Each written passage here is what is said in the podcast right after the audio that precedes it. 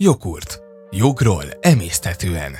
Egy podcast azoknak, akiket érdekelnek a mindennapi jogi kérdések. A KCG Partners szakértői és vendégeik beszélgetnek kötetlenül és közérthetően az aktuális gazdasági, adó és pénzügyi jogi témákról. Üdvözlöm kedves hallgatóinkat, ez itt a KCG Podcast legújabb adása. Mai napon négy darab érdekes témáról fogunk beszélgetni kollégáimmal, dr. Királyvölgyi Krisztiánnal, dr. Zsoldos Bálintal, dr. Zsíros Tamással, én pedig dr. Lavati Dénes vagyok. Négy témánk pedig a NFT adózása, az ESG, az EU-s minimálbér, illetve a cégek székhelyének áthelyezése lehetősége az Európai Unión belül. Kezdjük is az első témánkkal, a NFT-kkel. Ez egy nagyon populáris instrumentum, és a volatilis kriptodevizákhoz hasonlóan egyre elterjedtebb. Mi az az NFT? Mi az az NFT, meg egyáltalán miért foglalkozunk vele? Az NFT egyébként egy angol mozaik szó, azt jelenti, hogy non-fungible token, tehát magyar műszóval ez a nem helyettesíthető token.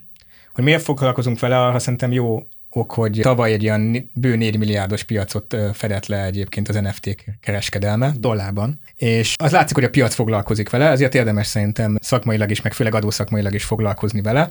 Ami különbség az NFT és a szokásos blokklánc alapú tokenek között, hogy amíg mondjuk egy bitcoin vagy egy más érme token az kifejezetten arra használható és arra való, hogy helyettesíthető legyen, tehát gyakorlatilag mindegy, hogy nekem melyik bitcoinom van az én tárcámban, addig az NFT-nek pont az a lényege, hogy nem helyettesíthető, tehát például mondjuk egy digitális műalkotás esetében nem mindegy, hogy nekem melyik kép vagy melyik digitális szobor van a tárcámban, én pont az az értéke, hogy nem helyettesíthető és nem megismételhető. Ezért is van eznek értéke, és pont ebből a különbségből adódik, hogy máshogy alakul ezeknek a kereskedelmi és az adózási kezelése is. Csak hogy egy kicsit bonyolítsunk rajta, ugye van a két végpont ezek szerint ugye helyettesíthető tokenek, mint mondjuk a bitcoin, vannak az NFT-k, amik nem helyettesíthetőek, és most már megjelentek egyébként az úgynevezett SFT-k is, a semi-fungible tokenek is, amik félig helyettesíthetők, tehát van olyan életszakaszuk, ameddig nem helyettesíthetők, van olyan életszakaszuk, amik helyettesíthetők, ilyenre szokták mondani a kuponokat vagy jegyeket, amik átruházhatók szabadon, és amikor megtörténik az esemény, onnantól meg már nem helyettesíthető válik, onnan nincs is kereskedelme. Ezeknek még kevésbé kiforhat a szabályozása. Szerintem egyébként majd a kriptovalutákról, meg a blokklánc alapú ügyletekről is érdemes egy külön adást szentelni. Most inkább tényleg kifejezetten a NFT adózás az, ami érdekes, ugyanis ezeknek az adózás, és főleg az áfa elhelyezése az, amelyik folyamatosan kérdés, és a tranzakciók volumene miatt konkrétan napi szinten kérdés már, hogy ezeket hogy kéne kezelni áfa szempontból. Azért is, mert nehéz eldönteni, hogy ezeket hogy kéne kezelni, ezek. Digitális termékek, digitális szolgáltatások, inkább mint egy szellemi alkotást kéne kezelni. Ezzel kapcsolatban most a spanyol adóhatóság egy aktuális állásfoglalást adott ki, ők hosszan elemezték, hogy mi az, ami a tényleges tartalma az ilyen NFT-knek, és arra jutottak, hogy ezek gyakorlatilag elektronikusan nyújtott szolgáltatások az áfa rendszerén belül, ez azért fontos, mert két dolgot mutat meg nekünk. Egyrészt, hogy áfát kell fizetni utána, tehát az áfa hatály alatt tartoznak, másrészt pedig hol és kinek kell áfát fizetni utána. Arra jutott a spanyol adóhatóság, hogy az a döntő, mint elektronikusan nyújtott szolgáltatás, hogy az igénybevevő, akár magánszemély, akár jogi személy, tehát társaság, hol telepedett le. Tehát, ha mondjuk egy spanyol magánszemély vagy cég elad egy NFT-t mondjuk egy magyar magánszemélynek, akkor az Magyarországon fog adózni, méghozzá 27%-os áfa kulcsol. Ez lenne ugye az elmélet, az novum ebben az, hogy erre egyébként nincs egységes szabályozás, és spanyol állásfoglalás az most az elsők között van pont ez a gondolat jutott most így eszembe, hogy a spanyolok ezzel kicsit ilyen úttörőek akarnának lenni, kicsit olyan, mintha iránymutatást akarnának adni, és terelni akarnák az uniót ebbe az irányba, hogy áfa hatály alá tartozó ügyletnek minősüljön. De ezt hogy látod, hogy ennek milyen hatása lehet? Követni fogják a tagállamok? Alkalmazni fogjuk? Ez egy jó kérdés. Most egyelőre főleg a kriptovonalon egyre inkább az látszik, hogy minden tagállam megpróbálja maga szabályozni és meg értelmezni a szabályokat is. Ez azért furcsa, mert az EU rendszerén belül az ÁFA az egy harmonizált terület, tehát minden országban azonosak a szabályok, bár irányelvel van szabályozva, de mind az EU bíróság eset joga, mind az értelmezés az az egész EU-ra vonatkozik. Tehát önmagában az, hogy a spanyol adóhatóság mit mond egy ügylettel kapcsolatban, az egyáltalán nem perdöntő a többi tagállam kapcsán, és ez úgy tűnik, hogy a szabályozás és az értelmezés során is így van, hogy egyre inkább minden tagállam maga akarja eldönteni. Ami pedig megint érdekes, hogy a spanyol államnak vagy a kincsnek nyilván nem érdekel, hogy 27%-os magyar áfa legyen egy tranzakción. Igen, ez szintén érdekes, hogy mivel hogy a kriptók, illetve az NFT-k azért nem a transzparenciáról híres eszközök, azért ez, hogyha így fog működni, vagy így működne, hogy amelyik országból megvásárolom az NFT eszközt, annak az országnak a áfáját fizetném be, azért egy mai világban egy VPN-en keresztül simán lehet, hogy befolyásolható a IP cím, illetve az, hogy honnan vásárolom meg az adott eszközt. Tehát azért ez ilyen szempontból kikerülhetőnek hangzik, pláne azoknak a körében, akik ilyenekkel foglalkoznak, hát azért tudjuk, hogy a fekete piac elég sokat foglalkozik ezzel a kérdéssel. Illetve nem csak a fekete piac, ugye itt két ellentmondás feszül a jogalkotó meg a gyakorlat között. Egyrészt az, hogy ez papíron jól néz ki, hogy azonosítani kéne akkor a vevőnek a letelepedési helyét vagy székhelyét. Ugye erre vannak is egyébként EU-s értelmezési gyakorlatok, az egy másik dolog, hogy a kereskedők gyakorlatban hogy valósítsák meg, tehát hogy nyilván nem fognak három vagy négy ismérvet figyelembe venni, hanem akár csak egy sima VPN alapján is átállítható, és már is 27%-os magyar áfa helyett 0%-os Dubai áfát nem fognak megfizetni utána. Ez egyik ellentmondás. A másik ellentmondás ugye pedig az, ami feszül a blokklánc technológia alapvetése, az anonimizált tranzakciók és az államok szabályozási szükséglete, illetve szándéka között, hogy az egy dolog, hogy megalapítja a spanyol adóhatóság, hogy ezeknek a feleknek hol és mikor kéne áfát fizetnie, csak az nulladik lépés az kéne, hogy ezek a felek ismertek legyenek, akár társaságként, akár magánszemélyként, míg ezeknek a tranzakcióknak nagy része még mindig anonimizáltan történik.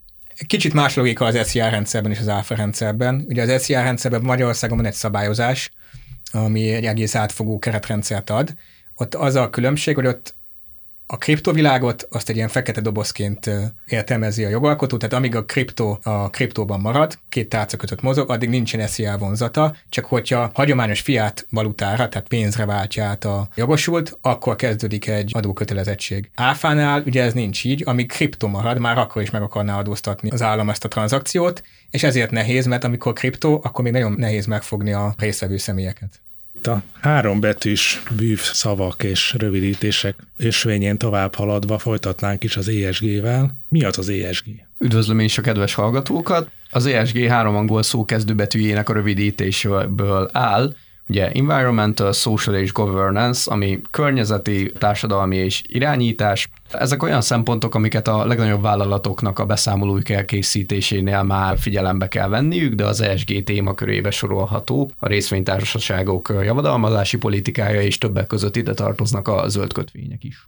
És ezek a szabályok hol találhatóak? Hát az ESG szabályokról azt érdemes tudni, hogy nincsen egy egységes ESG törvény, se egy egységes ESG rendelet, ezek több jogszabályból állnak össze, leginkább Európai Uniós jogi aktusokból, amelyek ugye vagy közvetlenül alkalmazandóak, vagy implementálni kell őket.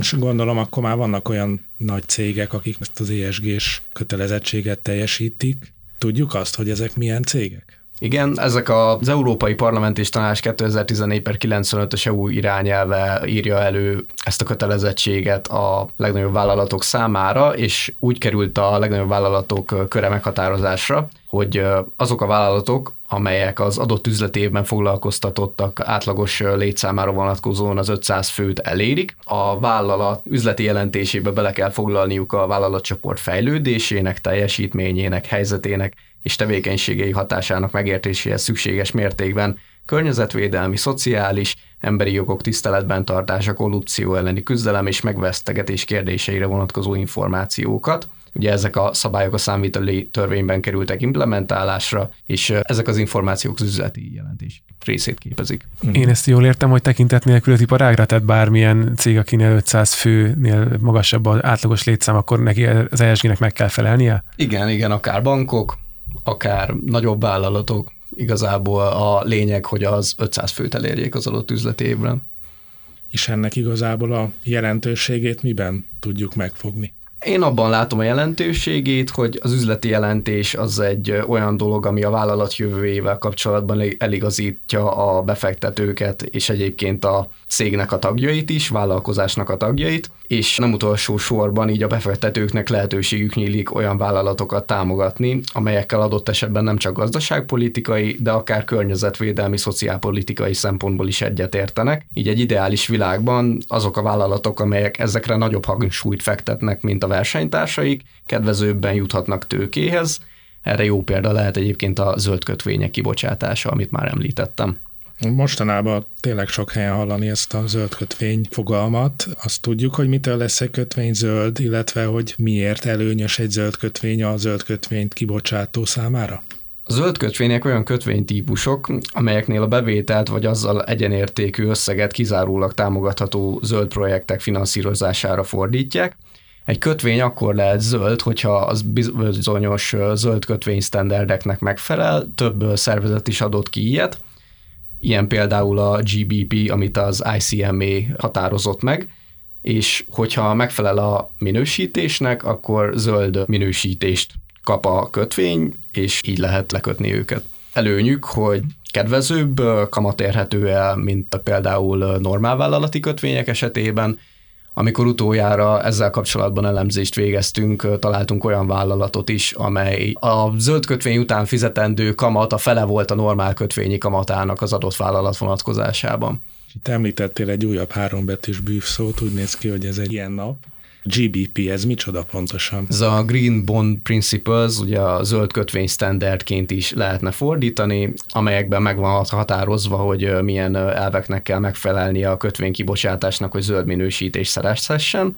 A GBP négy fő elvet rögzít, amelyek közül az első a bevételek felhasználása, ez előírja, hogy a kötvényből származó bevételeket a támogatható zöld projektekre kell felhasználni, és ezt megfelelően az értékpapír jogi dokumentációjában jelezni kell a befektetők számára. A második főelve a projektértékelés és kiválasztás folyamata, ami előírja a kibocsátóknak, hogy egyértelműen tájékoztassák a befektetőket több dologról is, többek között ilyen például a támogatható zöld projektek környezeti fenntarthatósági célkitűzései. A harmadik főelv a bevételek kezelése, amely alapján a zöld kötvényből származó nettó bevétel, vagy ezzel megegyező összeget megfelelő módon nyomon kell követni a kibocsátónak, tehát igazából ez egy monitoring kötelezettség. A negyedik főelv pedig a jelentéskészítés, amely előírja a kibocsátó számára, hogy a teljes felosztásig évente, illetve lényeges események esetén megfelelő időben naprakész információkat kell rendelkezésre bocsátania, illetve ezeket folyamatosan tárolnia is kell komoly követelmények. Említésre kerültek a részvénytársaságok javadalmazási politikáját is érintő rendelkezések. Ez pontosan mit jelent? Milyen kötelezettségek terhelik ezeket a részvénytársaságokat? Ezeket a kötelezettségeket az EU-nak az SRD 2 irányelve deklarálta, és a PTK-ban kerültek implementálásra kötelezővé teszi a nyilvánosan működő részvénytársaságok számára, hogy az igazgatóra, és egyébként ide tartozik a felügyelőbizottság testület tagjai is, vezérigazgató. A rájuk vonatkozó javadalmazási politika megállapítását és a javadalmazási jelentést kell készítenie a részvénytársaságnak, és ezzel kapcsolatban a részvényeseket szavazati jog kell, hogy megillesse. Illetve ezt még nyilvánosságra is Igen, kell igen, a PTK külön rendelkezik róla, hogy nyilvánosságra kell őket hozni. Egyébként ez azt is jelenti, hogy gyakorlatilag látható lesz a nyilvánosan működő részvénytársaságok vezetőinek a fizetése, teljes éves javadalmazása, ami elég érdekes helyzeteket fog majd a jövőben valószínűleg hozni. Illetve csak, hogy összefoglaljam így az ESG-nek a lényegét, hogy jól értem el, hogy valójában a zöld beruházások ösztönzése az egyik cél, a másik pedig az adott cégnek a beruházások ösztönzése adott cégbe minél több befektetőt keressünk, megfogjunk, hogyha nyilvánosan működő részvénytársaságokról van szó, akkor nyilván ez, ez a tőzsdén valósul meg, de egyéb cégeknél is, ha jól látom, ez befektetés és beruházások ösztönzése, jól foglalom össze? Igen, a zöld kötvények kapcsolatában mindenképpen. De amit mondtál az előbb, hogy érdekes helyzeteket fog az szülni, hogy láthatóvá válnak a részvénytársaságok vezetőinek a javadalmazása, ezzel kapcsolatban azt emelném ki, hogy az Európai Unió nemrég fogadott el egy olyan jogszabályt, amely alapján az alul reprezentált nem tagjai arányukat növelni kell a részvénytársaságok vezető testületeiben. És mivel látható lesz ugye a javadalmazásuk, ezért az is látható lesz, hogyha... Menjünk is tovább a következő témánkra, ami az EU-s minimálbér. Ebben a téli időszakban nagy érdeklődés övezi mindig, hogy mennyi lesz a következő évi minimálbér, illetve garantált bérminimum. Mi a helyzet az EU-s minimálbérrel? Igen, ezt a nagy érdeklődést most kiegészítette egy Európai Uniós irányelv, amit most 2022. szeptemberében elfogadtak az Unióban.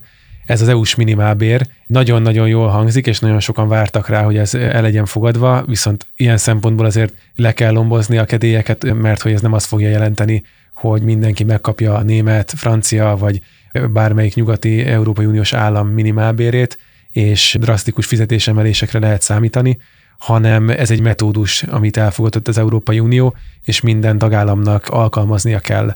Ez egyébként alapvetően 2025-ös minimálbértől lesz majd alkalmazandó, tehát 2024 év vége lesz az, amikor először a magyar kormány ezt alkalmazni fogja, és a metódus jelentősége abban áll, hogy nemzeti hatáskörben marad a minimálbérnek a megállapítása, viszont legalább a mediánbér 60%-át, vagy pedig az átlagbér 50%-át ennek el kell érnie. Itt egyébként minimálbérről beszélünk, tehát nem a garantált bérminimum, ami egyébként a középfokú iskolai végzettséggel, vagy pedig középfokú szakképesítéssel rendelkezőknek a bérminimuma, hanem a sima minimálbér, ami jelenleg Magyarországon 2022-ben 200 ezer forint, ez az az összeg, amire majd rá kell vetíteni ezt az új módszert, illetve majd nyilván a 2024 évvégi 25-ös minimálbére. 2022-es állapotokra vetítve ezt a módszert úgy tudjuk igazából jól felmérni, hogy mennyire lesz hatékony a jövőben, hogy ma Magyarországon 200 ezer forint a minimálbér, annak a nettója körülbelül 140 ezer forint. Ha a mediánbér 60%-át vesszük, ami elméletileg 266 ezer forint környék bruttó és 165 ezer forint nettó érték, azt láthatjuk, ez már egy magasabb összeg.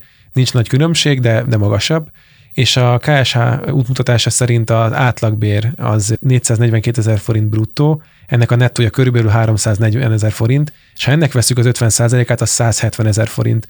Tehát, hogyha összevetjük a 2022-es értékeket, azt látjuk, hogy egy picit emelkednie kellene majd a minimálbérnek, bármelyik módszert választja majd a magyar kormány, viszont arra nem lehet számítani, hogy drasztikus emelkedéshez fog vezetni az új Európai Uniós irányelv. Igen, illetve ha jól értem, akkor itt mindig el kell mondani, szerintem ez visszatérő téma lesz az EU-s témáknál, hogy milyen jogforrási szinten van ez szabályozva, vagy ez egy irányelvben kerül szabályozása. Ugye ez mindig azt jelenti, hogy a magyar, illetve a tagállami jogba át kell ültetni.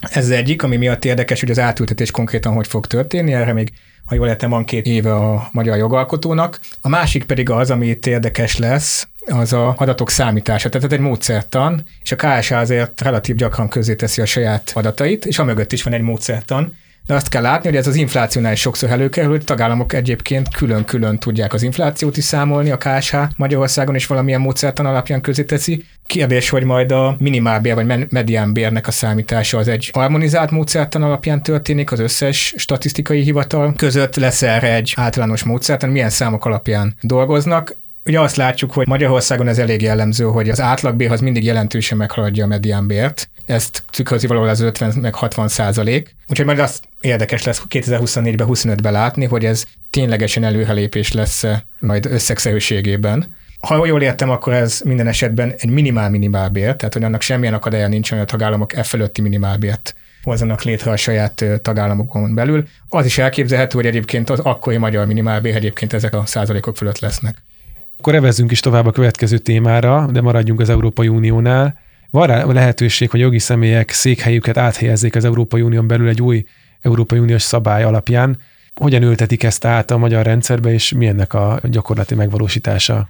Igen, ez egy új keletű rendelkezés most. A személyek szabad mozgásához hasonlóan az EU-nak az egyik alapelve, hogy a jogi személyek is ugyanilyen szabadsággal mozoghassanak, és ezt most egy új fajta módon garantálja a 2021. évi 124. törvény, ami a tőkeegyesítő társaságok határokon átnyúló átalakulására, egyesülésére, illetve szétválására vonatkozik. Ez főleg azért lett kihirdetve, illetve ez az EU-s kezdeményezés azért történt, hogy a határokon átnyúló működés még vonzóbbá váljon. Ezt a munkát még 2019-ben kezdték, aminek most lett végül a kulminációja.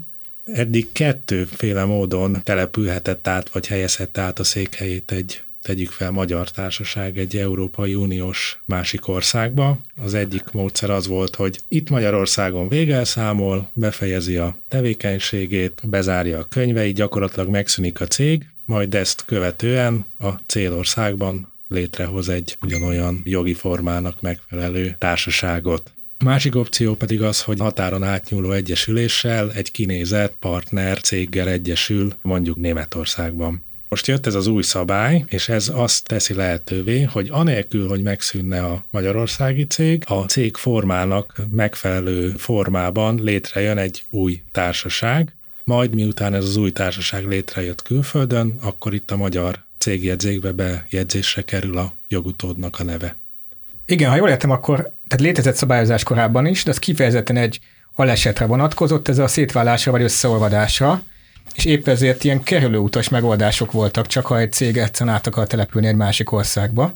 pedig ahogy te is mondtad, ugye az EU-nak az egyik alapszabadsága, és amiben ez most nagy könnyítést hozhat, hogy nem kell ilyen plusz lépéseket megtenni, hanem egyszerűen átteszi szó szerint a székhelyét egy másik országba. Ha annak van megfelelő jogi formája abban az országban, akkor a magyar társaság, egy KFT mondjuk megszűnik, és Németországban pedig az ottani székhely szerint egy GmbH jön létre. Illetve fordítva is ez megoldható, tehát ugyanúgy a német cég is Magyarországot települni, tehát ez adminisztratív, logisztikai szempontból biztos egyszerűsítés, illetve a szabályozásnak a másik fontos része, hogy három fő körben próbál biztosítékot nyújtani, egyrészt a részvényeseknek, másrészt az érintett társaságnak a munkavállalóinak vannak garanciális szabályai, harmadrészt pedig mindig a társaságjogban a fontos szereplők a hitelezők, hogy az ő szempontjai, illetve érdekei is érüljenek az áthelyezés kapcsán. Illetve, amit még talán fontos elmondani, hogy jogutódként magát a szerződéses kapcsolatait is átviszi a külföldi céghez, tehát a munkavállalókat, ügyfélszerződéseket, hitelszerződéseket Partnereket. viheti át magával külföldre, ami azért egy könnyebbség lehet. Mai Newsflash adásunkba ennyi fért bele, következő alkalommal is szeretettel várjuk a hallgatóinkat. Köszönjük a figyelmet! Köszönjük a figyelmet! Ez volt a Jogurt, a KCG Partners podcastje. A beszélgetésben elhangzottak nem minősülnek jogi tanácsadásnak, a műsorban résztvevők magánvéleményét tükrözik. A műsornak nem célja a jogi tanácsadás, és nem is minősül annak, de garantáltan megéri hallgatni.